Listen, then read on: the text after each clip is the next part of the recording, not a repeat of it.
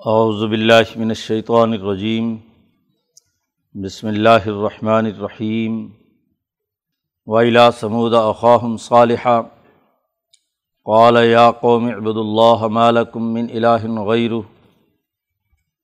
هو انشاکم من الارض وسطمرکم فیحہ فاستغفروه ثم توبوا الیہ ان ربی قریب مجیب قالو یا صالح قد کن تفینہ مرجون قبل حاضہ اطنہانہ انعبد ما يعبد آباؤنا۔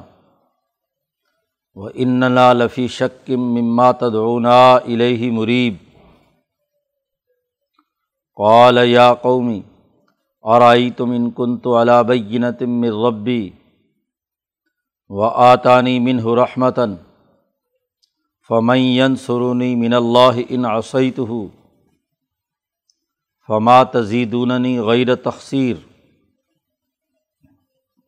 و یا قومی حاضی ناقت اللہ لکم آیتن فضروحا تقلفی ارض اللہ ولا تمسوحا بسو ان فیاخذکم عذاب قریب فعقروحا فقال تمتعفی دارکم سراست ایام ذالک وعد غیر مقصوب ولما جا امرنا نجینہ صالحا والذین آمنوا معه برحمت منا ومن خزی یوم اذن ان ربک هو القوی العزیز و اخذ الزین ظلم الصحت فصبحوفی دیارہم جاسمین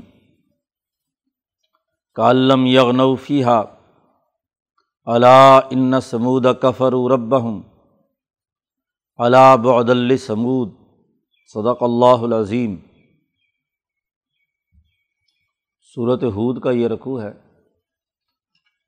اور پیچھے امبیا علیہم السلام کے واقعات بیان کیے جا رہے ہیں نو علیہ السلام کا پیچھے ذکر آیا، پھر قوم عاد کا حود علیہ السلام کا۔ اور اب یہ تیسرا واقعہ یہاں بیان کیا ہے، قوم سمود کا۔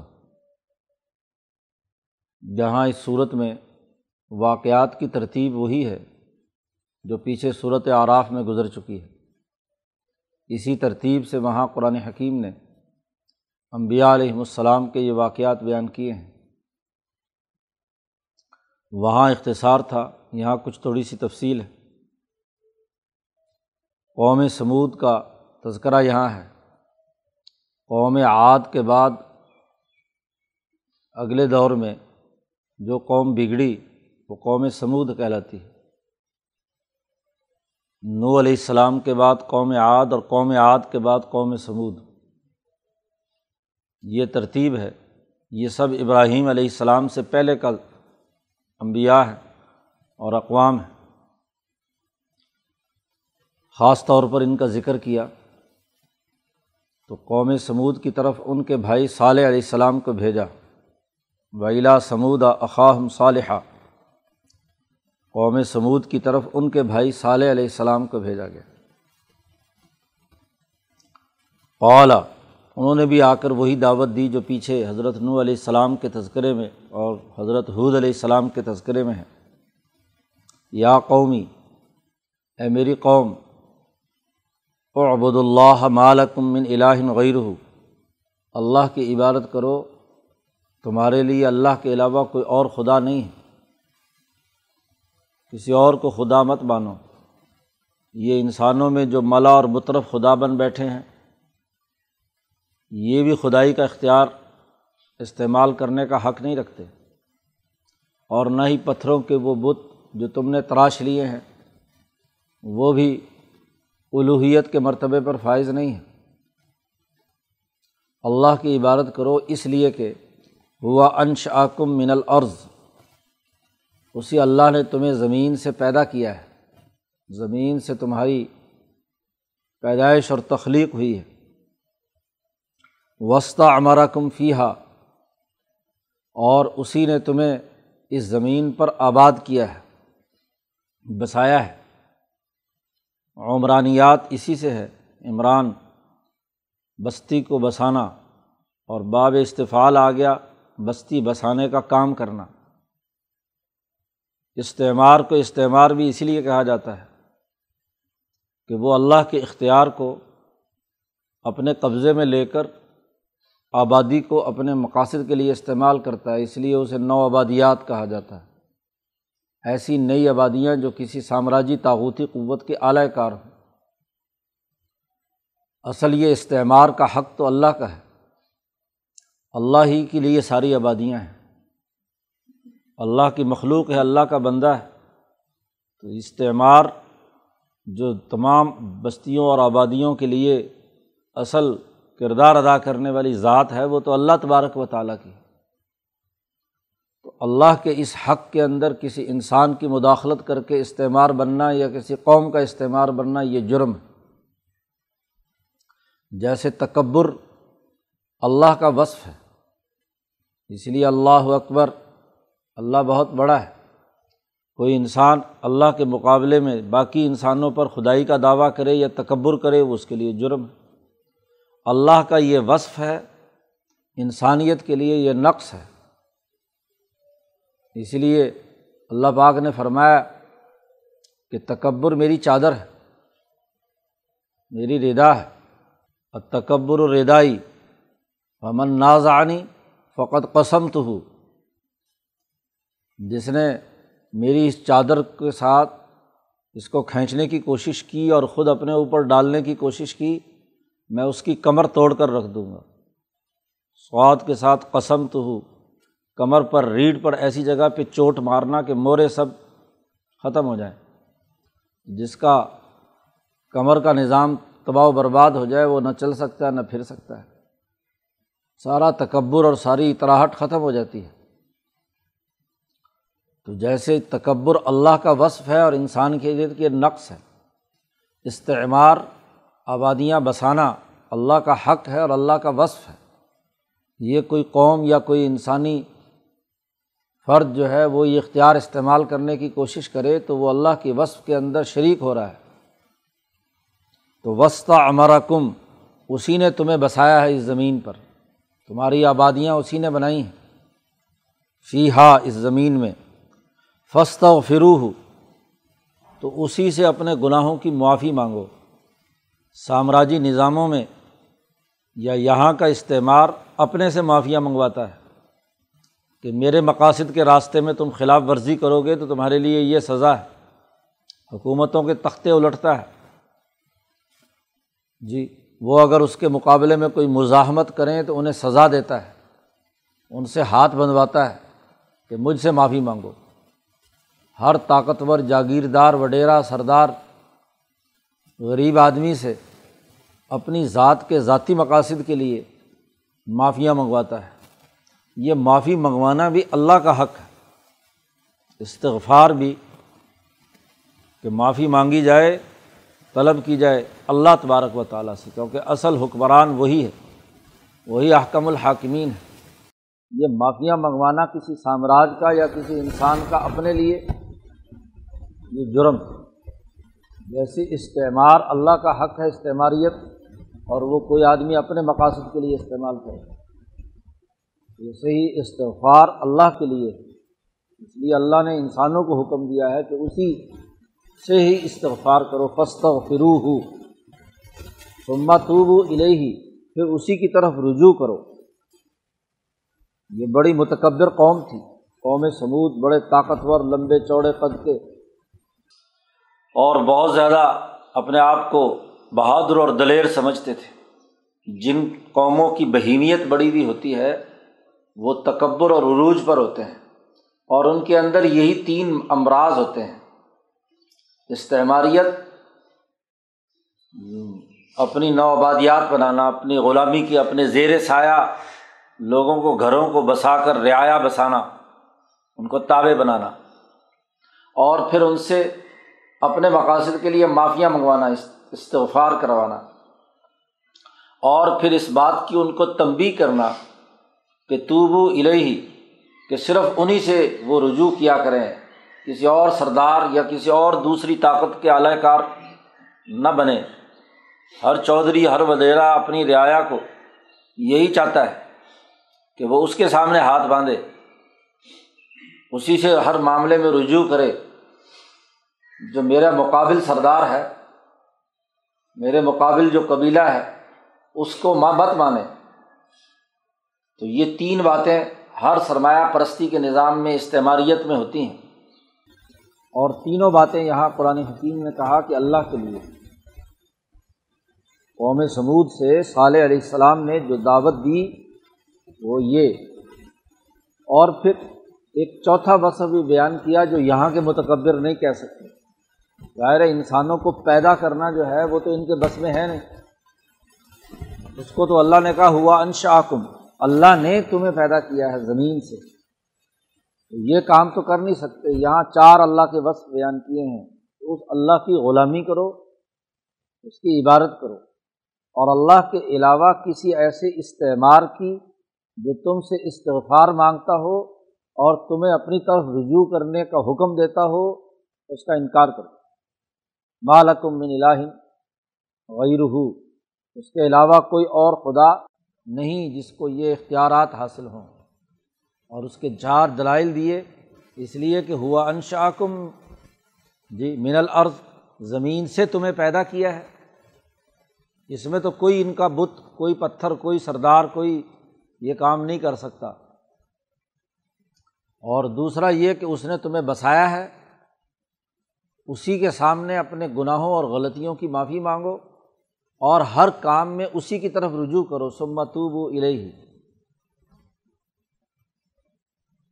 ان ربی قریب مجیب۔ شاید تمہارے دماغ میں یہ خیال ہو کہ یہ سردار تو ساتھ قریب ہیں۔ اور اللہ تبارک و تعالیٰ پتہ نہیں کتنی دور ہوگا۔ تو صالح علیہ السلام نے کہا کہ نہیں، بے شک میرا رب بہت ہی قریب ہے۔ تمہاری شارک سے بھی زیادہ قریب ہے۔ اور مجیب بھی ہے، جب بھی پکارو گے تو وہ دعا ضرور قبول کرتا ہے۔ مجیب دعوت دا دعانی۔ جب بھی کوئی مجھے پکارتا ہے تو میں اس کی دعا ضرور قبول کرتا ہوں۔ تو یہ مت گھبراؤ کہ سردار قریب ہے۔ یہ جو پنجابی والے کہتے ہیں، گھسن نیڑے یا خدا۔ ہاں جی تو جو مکہ ہے، وہ نزدیک ہے یا اللہ تعالیٰ؟ وہ نے کہا کہ یہ گھسن وسن کیا ہوتا ہے؟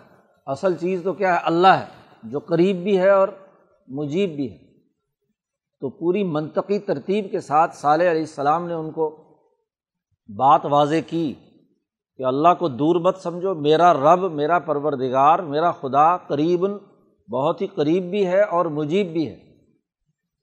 قومیں کسی کی استعماریت کو اس لیے قبول کرتی ہیں کہ وہ سمجھتی ہیں کہ اگر ہم نے اسے نہ مانا تو ہمارے خلاف پتہ نہیں کیا ہو جائے گا۔ اور جس بظاہر خدا پر یقین کی بات کرتے ہیں، وہ سمجھتے ہیں کہ وہ اللہ تو بڑی دور ہے، پتہ نہیں اللہ میاں ہمارا مدد کرے گا بھی نہیں کرے گا۔ یہ شک اور شبہ جو دلوں کے اندر پیدا ہو جاتا ہے، نبی نے پوری تاکید کے ساتھ کہا، انا تاکید کے لیے آتا ہے۔ ان رب بھی میرا رب۔ اور ربی کہنے میں بھی خاص چاہت، ایک تعلق، ایک وصف ہے کہ جب ہم اپنے رب اور پرور دگار اور پرور دگار کے یہی چار مظہر ہیں کہ پیدائش ہے، تمہیں بسایا ہے، تمہارے گناہوں کو معاف کرتا ہے، تمہارے ہر کام میں تم رجوع کرو تو جواب دیتا ہے۔ اس لیے یہ میرا رب ہے، قریب بھی ہے اور مجیب بھی ہے۔ پولو کہنے لگے وہ سردار جب بہیمیت اور حیوانیت غالب ہو تو عقل کی بات سمجھ میں نہیں آتی۔ جو پہلوان قسم کا ہو، موٹے دماغ کا ہو، کھا کھا کے چربی چڑھی ہوئی ہو ہاں جی تو وہ عقل کی بات کیا سمجھے گا؟ اس کو تو اپنی طاقت اور قوت کے اوپر، اپنی سرمایہ پرستی پر ناز ہوتا ہے۔ پالو وہ کہنے لگے، یا صالح، قد کن تفینہ مرجون قبل حاضہ آج جو تم نے یہ دعوت دی ہے، اس سے پہلے تم تو ہماری امیدوں کا مرکز تھے۔ ہماری ساری امیدیں تم سے وابستہ تھیں۔ کہ تم ہماری قوم، ہماری اس رسمی مذہبیت، اس کے لیے بڑی سمجھداری کے ساتھ کام کرو گے۔ امبیا علیہم السلام کیونکہ عقل الناس ہوتے ہیں، عقل و شعور اور فہم و بصیرت چالیس سال کے بعد نبوت ملتی ہے اور چالیس سال کے دورانیے میں ان کی صلاحیت، ان کی استعداد، ان کی نیکی، ان کی بہادری اور دلیری، ان کی صداقت و امانت لوگوں کے سامنے واضح ہوتی ہے۔ تو ہر سسٹم کو باصلاحیت افراد چاہیے۔ تو صالح علیہ السلام کی جو قوم تھی، ان کی امیدیں تھیں کہ یہ سمجھدار آدمی اب ہمارے اس سرمایہ داری کے سسٹم کو زیادہ اچھے طریقے سے چلائے گا۔ تو ہمارے تو تمہارے ساتھ بڑی امیدیں وابستہ تھیں کہ تم ہمارے ان خداؤں کی حفاظت کے لیے تم ہمارا اچھا کام کرو گے، بڑا مذہبی ذہن ہے۔ تو یہ مذہبی ذہن ہماری اس رسمی مذہبیت کا اعلی کار بن کر اس کے لیے اچھی اداکاری اور فنکاری کرے گا۔ تو ایسے اہل علم جو سمجھدار اور باشعور ہوں، ان پر ہر نظام کی نظر ہوتی ہے کہ اس برین کو کھینچا جائے، اس دماغ کو اپنی طرف متوجہ کیا جائے، اپنے مقاصد کے لیے اعلی کار بنایا جائے۔ تو ہر استعمار دنیا کے اندر سمجھدار لوگوں کو اپنے مقاصد کے لیے استعمال کرتا ہے۔ تو تو تو ہمارے خیال کے مطابق ہماری تمہارے ساتھ بڑی امیدیں تھیں۔ مرجو ون قبل حاضہ اس سے پہلے تو ہم کو تم سے بڑی امید تھی، کیا تو بھی اتنہانہ انا ابودا مایا ابود آباؤنا؟ کیا تو ہمیں روکتا ہے؟ ان کی عبادت کرنے سے کہ جن کی ہمارے آبا و اجداد غلامی کرتے رہے ہیں۔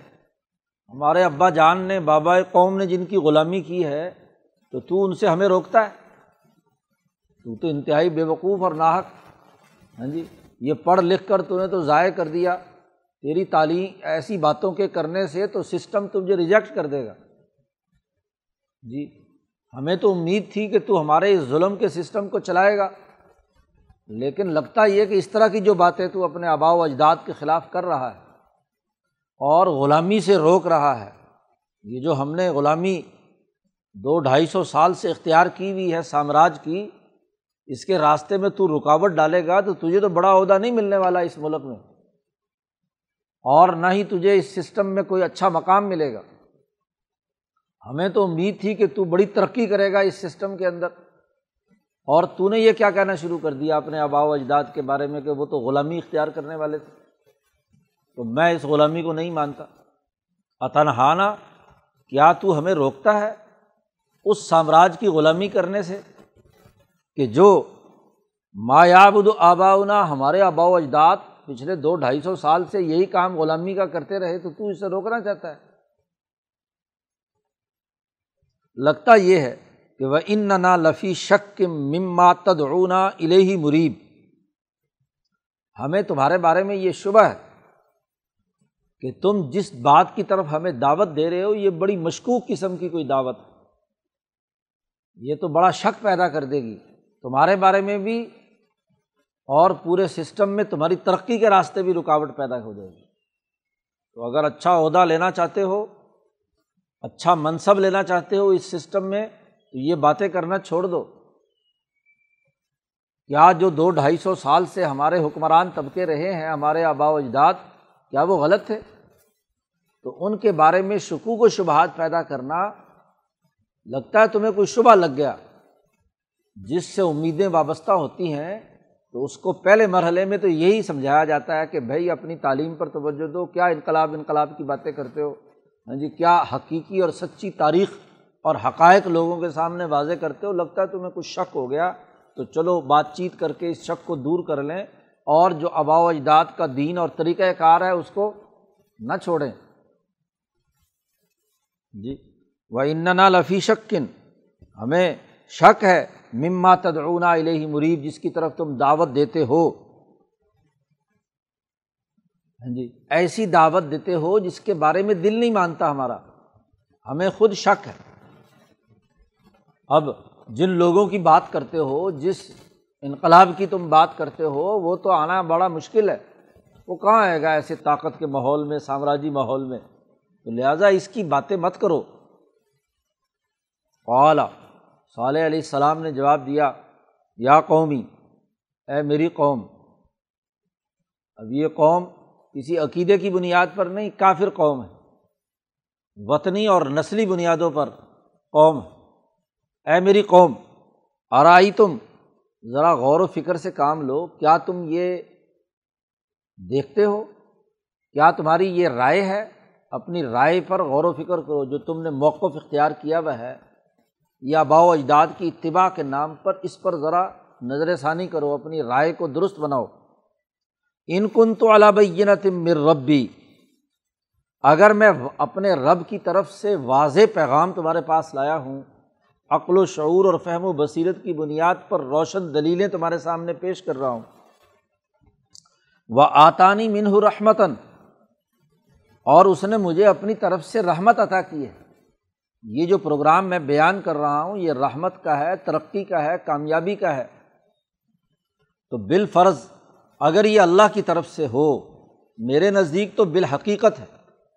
تمہارے خیال کے مطابق تمہاری رائے، سوچ بچار کے تناظر میں بات کر رہا ہوں کہ اگر یہ حق پر ہوا تو فمئی انسرونی من اللہ ان عصیت ہو اگر میں یہ دعوت تمہیں نہ دوں تو میں گویا کہ اللہ کی نافرمانی کروں گا۔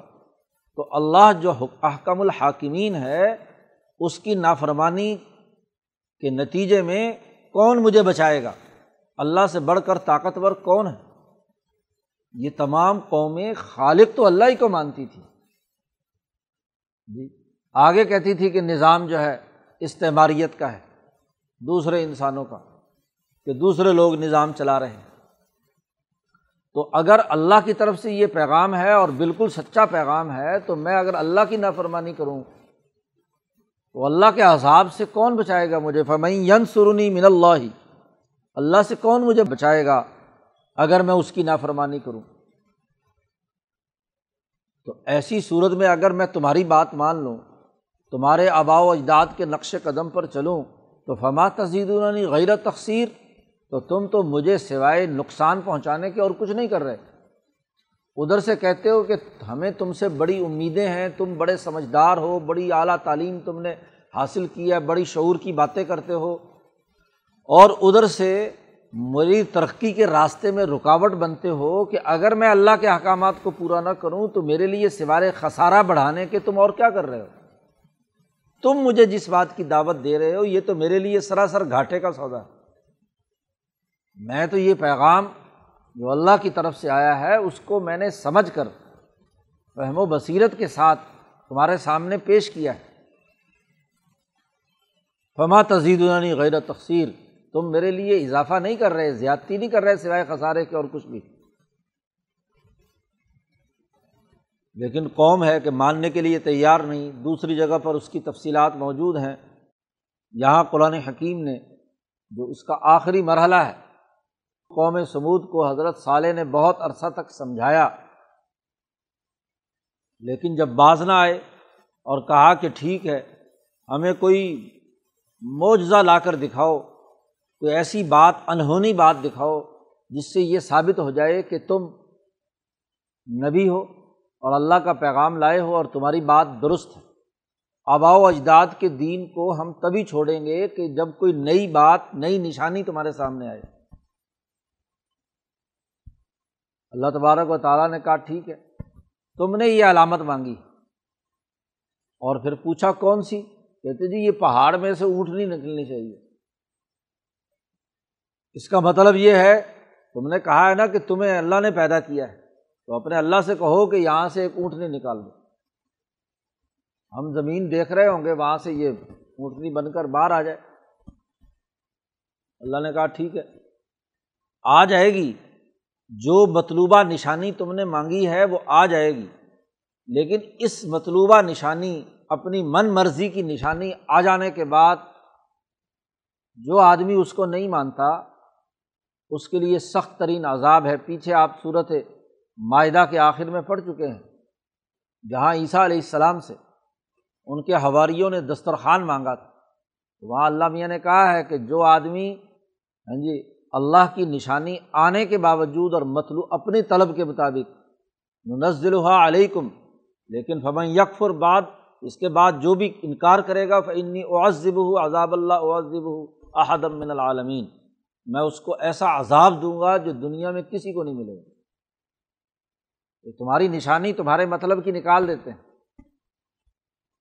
اور وہ نشانی اونٹنی کی صورت میں نکلی۔ امام شاہ ولی اللہ دہلوی رحمۃ اللہ علیہ فرماتے ہیں یہ نشانی بھی دراصل اسی قوم کے گناہوں کی پوٹ تھی۔ انسان جب جرائم اور گناہ کرتا ہے، ظلم اور تکبر اور نا انصافی کرتا ہے، تو یہ گناہ اس فضا کے اندر، آدم کے زمانے سے لے کر اب تک اس فضا کے اندر وہ آلودگی برقرار رہتی ہے۔ جیسے انسان کی مادی غذا کا ایک فضلہ ہوتا ہے، ایک نتیجہ ہوتا ہے، اسی طریقے سے اچھے یا برے اعمال کے بھی فضلات ہوتے ہیں۔ برا عمل ہوتا ہے، اس کا تو مکمل ہی غلیظ فضلہ ہوتا ہے، جو اس پوری کائنات کے اندر۔ انسان سانس لیتا ہے، آکسیجن لیتا ہے اور ہائیڈروجن نکالتا ہے، یہ دراصل کیا ہے؟ اس کے اندر کی تمام گند جو ہے وہ باہر نکل رہا ہے۔ تو جتنے گناہ ہیں انسانی، وہ اس فضا کے اندر موجود ہوتے ہیں۔ تو اس قوم کے وہ تمام جرائم، جس پہاڑ کے دامن میں یہ قوم رہتی تھی، وہ جرائم وہیں پہاڑوں میں محفوظ تھے۔ اللہ نے انہیں تمام کو اکٹھا کیا اور اکٹھا کر کے سارے جرائم کو اس اونٹنی کی شکل دے دی۔ اور جب وہ اونٹنی باہر نکلی، تو چونکہ ان کے اپنے ہی جرائم تھے اور وہ جرائم کیا تھے؟ لوگوں کے وسائل ہڑپ کرنا، لوگوں کے مال پر قبضہ کرنا ہاں جی غریبوں کے پانی پر قبضہ کر لینا۔ تو جیسا جرم ہوتا ہے، ویسی ہی اس جرم کی جو سزا ہوتی ہے، اسی کے مطابق ہوتی ہے۔ اب یہ اونٹنی تو نکال لی۔ صالح علیہ السلام نے کہا، یا قومی حاضی ہی ناقت اللہ ہی یہ اللہ کی اونٹنی ہے لکم تمہارے لیے آیتن اس کے اندر بڑی نشانی ہے۔ تمہارے ہی جرائم ہیں جو اللہ نے اکٹھے کر کے تمہارے اونٹنی کی شکل میں۔ تم نے مطالبہ کیا تھا تو جو لوگ جس طرح کے ہوں، اسی کے مطابق ان کے لیے کیا ہے؟ ان کے مطالبات پورے کیے جاتے ہیں۔ تمہارے لیے یہ نشانی ہے۔ تم نے مانگی تھی تو تمہارے گناہ لپیٹ کر کیا ہے؟ تمہیں اونٹنی کی شکل میں دے دیے۔ فضر تا کلفی اور ضلع ہی اس کو چھوڑے رکھنا کہ یہ اللہ کی زمین میں کھائے پیے خوب۔ یہ لوگ ہاں جی کاشتکار بھی تھے۔ پہاڑوں سے کیا ہے سبزہ وبزہ اور چیزیں وہ لیتے تھے۔ چشمہ تھا، وہاں سے پانی پیتے تھے۔ اب اونٹنی آ گئی تو اونٹنی کو تو کیا ہے، کھانا چاہیے۔ اب پوری بستی میں جتنی غذائی ضروریات تھیں، جتنی فصلیں تھیں اور جتنا پانی تھا، اس کا آدھا یہ پی جاتی۔ ظاہر ہے کہ انہیں کی لوٹ کھسوٹ کا گناہوں کا وہ مجموعہ تھا، پوٹ تھی، تو اس نے وہی کام کرنا ہے جس جرائم کے بدلے میں یہ آئے تھے۔ جیسے غریبوں پر ظلم کرتے تھے یہ، تو اب ان کا آدھا پانی تو ہاں جی اونٹ نہیں پی جاتی۔ اس لیے دوسری جگہ پر اللہ نے کہا کہ دیکھو اس کی باری مقرر لہا شربن ولکم شرب یوم معلوم۔ ایک پورا دن صرف یہی پانی پیے گی۔ اور دوسرا پورا دن تمہارے لیے شرب کا ہوگا۔ شرب کہتے ہیں پانی کے حصے کو۔ تو سیراب کے لیے جو پانی تھا، کاشتکاری کے لیے، اس کا بھی ایک دن کا پورا پانی جو ہے، وہ پی جاتی تھی اونٹنی۔ کیونکہ ان کا کام بھی تو جرم کرنے کا تھا، غریبوں کا پانی پیتے تھے۔ تو وہی گناہ جو ہے، وہ اونٹنی کی شکل میں آ گئے، تو ان کو بھی تو ہڑپ کرنا ہے نا پانی۔ اسی طریقے سے ایک دن جنگل میں وہ چرتی تو ایک دن سارا کباڑا کر دیتی۔ اجاڑ دیتی۔ یہ بڑے پریشان ہوئے کہ بھائی یہ اچھی نشانی مانگی ہے۔ تو ہم تو خود سرمایہ داری کے چکر میں مال لوگوں کا، غریبوں کا ہڑپ کرتے ہیں۔ یہ ہمارا ہی مال آدھا لے جاتی ہے۔ پانی بھی آدھا، خوراک بھی ہاں جی آدھی لے جاتی ہے۔ تو پوری بستی کی خوراک آدھی ایک طرف اور آدھی اس اونٹنی کے لیے، یہ تو ہمارے لیے مصیبت بن گئی۔ تو وہ کیدار نامی آدمی جو ہے، اس نے کہا کہ جی اس کی اونٹنی کی کونچے کاٹو اور اس کو ختم کرو۔ اس کو مارو، یہ کیا مصیبت بن گئی ہمارے لیے ہمارے ہی وسائل ہڑپ کر رہی ہے اچھی نشانی آئی ہے۔ اب نشانی آنے کے بعد ہونا تو یہ چاہیے تھا کہ وہ توبہ اور استفار کرتے، کیونکہ وہ ان کے گناہ مجسم گناہ تھے۔ اپنی استعماریت سے باز آتے۔ اللہ کے سامنے استغفار کرتے، اپنے گناہوں کو دیکھ کر۔ اور اسی سے تنبی ہو جاتی کہ جیسے اس کے چارہ کھانے، سبزہ کھانے، پانی پینے سے ہمیں تکلیف ہوتی ہے، ایسے ہی ہم جب کسی غریب کا مال لوٹتے ہیں تو اس کو بھی تکلیف ہوتی ہے۔ یہ بھی بڑی نشانی تھی کہ یہ ہمیں بھی کیا ہے، ایسی اذیت ہوتی ہے، ہو رہی ہے جیسے ایسے اس غریب کو بھی ہوتی ہے، ان انسانوں کو بھی ہوتی ہے۔ تو توبہ کرتے استفار کرتے اور اللہ میاں سے کہتے کہ جی ہم توبہ کرتے ہیں، یہ اپنی نشانی واپس لے لو۔ جی۔ اب ہمیں تنبی ہو گئی کہ کسی کا مال ہڑپ کرنے سے انسان کو کیا اذیت اور تکلیف ہوتی ہے۔ لیکن اللہ میاں نے کہا کہ دیکھو، اس کو چھوڑے رکھنا فی ارض اللہ اللہ کی زمین میں جہاں چاہے کھائے، پیے، چرے۔ ولا تمسو ہا بسو ان اور اس کو بری نظروں سے مت ہاتھ لگانا۔ اس کے کھانے پینے کا بندوبست کرنا یا اس کے لیے باقی کام کرنا، یہ تو ٹھیک ہے چھونا اس کو، لیکن بری نیت سے اس کے قریب بھی مت جانا۔ تمسو ہا، چھونا بھی نہیں۔ جانور کے قریب آدمی جاتا ہے پیار کرنے کے لیے، اس کے ساتھ محبت اور چارہ ڈالنے کے لیے تو اور رویہ ہوتا ہے۔ لیکن اگر اسی کو مارنے اور کاٹنے اور ذبح کرنے کے لیے جاتا ہے تو اور اس کی حالت ہوتی ہے۔ تو بلا تمسو بسوئن فیا خزا کم عذاب قریب۔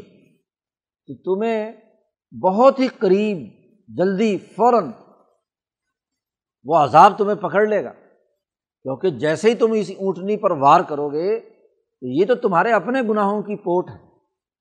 تو یہ گناہ جیسے ہی فضا میں بکھریں گے، تو یہ عذاب کا باعث بنیں گے اور تمہیں بھی ہڑپ کر جائیں گے۔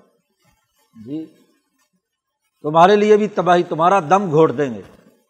تمہاری تمام کی تمام ہاں جی سرگرمیاں رک جائیں گی۔ فوراً فیا خزا کم عذاب قریب اب انہوں نے کیا کیا؟ اب وہ تنگ آئے ہوئے تھے۔ جی بجائے تمبی ہونے کے، اللہ کی طرف رجوع ہونے کے، ان کی نظر تو اس غذا اور اس پانی پر تھی جو وہ اونٹنی ہڑپ کر جاتی تھی۔ ان کی لوٹ کھسوٹ میں کوئی ان کو حصہ نہیں ملتا تھا۔ ان کے لیے تو ہاں جی بلائی ہوئی مصیبت ہو گئی۔ اس لیے انہوں نے منصوبہ بندی کی اور ایک بندے کو ہاں جی ذمہ داری لگائی کہ بس اس کو جہاں بیٹھی ہوئی ہو، جنگل میں کھانا کھا رہی ہو، تو جاؤ اور اس کے اوپر پیدر پہ وار کر کے اس کی کونچے کاٹ دو۔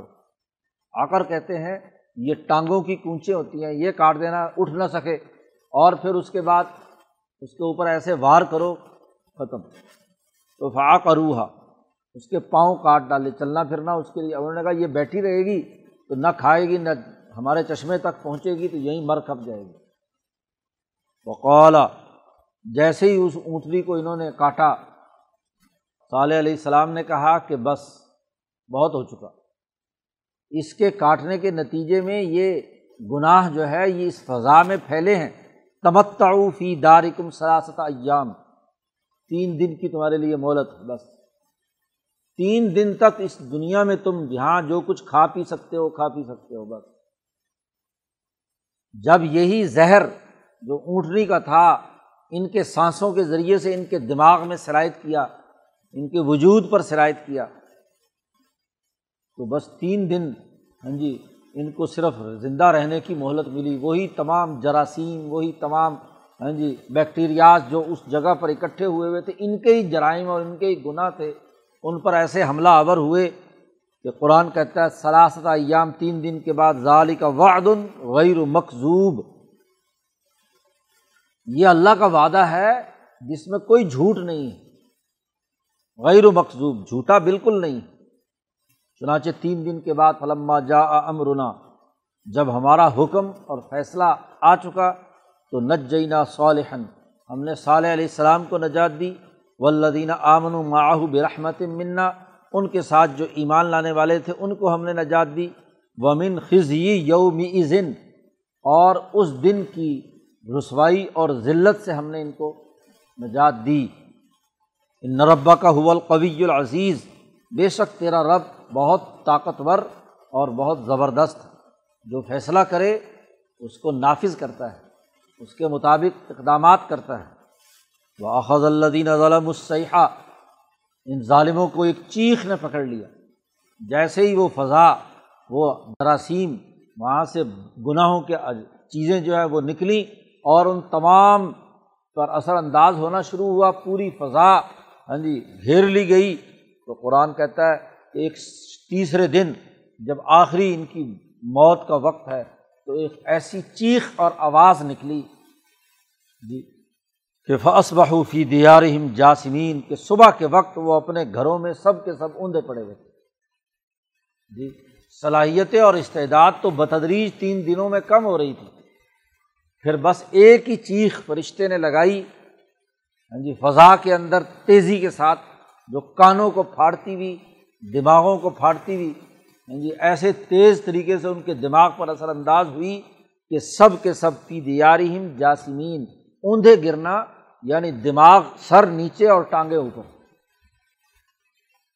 جب دماغ مفلوج ہو جاتے ہیں ہاں جی وہ کسی کردار ادا کرنے کے قابل نہیں ہوتے، تو آدمی جب گرتا ہے تو سر نیچے اور ٹانگے اوپر جاسمین کا علم یغنو فی ہا گویا کہ وہ وہاں تھے ہی نہیں۔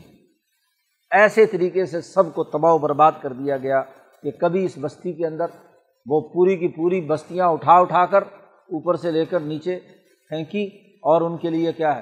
سزا دی۔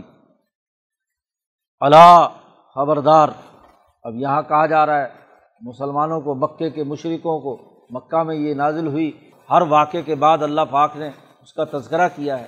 قوم سمود اور قوم عاد، یہ دونوں انہیں عربوں کے دائیں بائیں، ایک یمن کے راستے پر اور ایک ہاں جی شام کے راستے پر واقع تھے۔ اور ان کے آتے جاتے یہ کھنڈرات خود دیکھتے تھے۔ ہاں جی ان کو ان کے بارے میں علم تھا مکے کے مشرقوں کو۔ تو قرآن نے کہا، دیکھو یہ انجام ہوا ہے۔ اللہ ان سمودا کفر رب ہوں سمود نے اپنے رب کی نافرمانی کی تھی۔ اللہ بعد سمود خبردار پھٹکار اور لانت ہے سمود کے لیے۔ تو جیسے ان کے لیے خرابی ہے، ایسے ہی تمہارے لیے بھی۔ پیچھے بھی کہا تھا پچھلے رقوع میں کہ اللہ ان آدن کفر رب ہوں یہاں کہا اللہ ہاں جی ان سمود کفر رب ہوں اور وہاں بھی کہا تھا بعد عادن قومی ہود، کیونکہ عاد کی قوم دو تھی۔ تو قوم عاد اولا جو ہود کی قوم ہے، اس کا وہاں تذکرہ کیا۔ اور یہاں سمود کیونکہ ان کے یہاں ایک ہی قوم مشہور تھی، تو علا بعد سمود سمود کے لیے تباہی اور بربادی ہے۔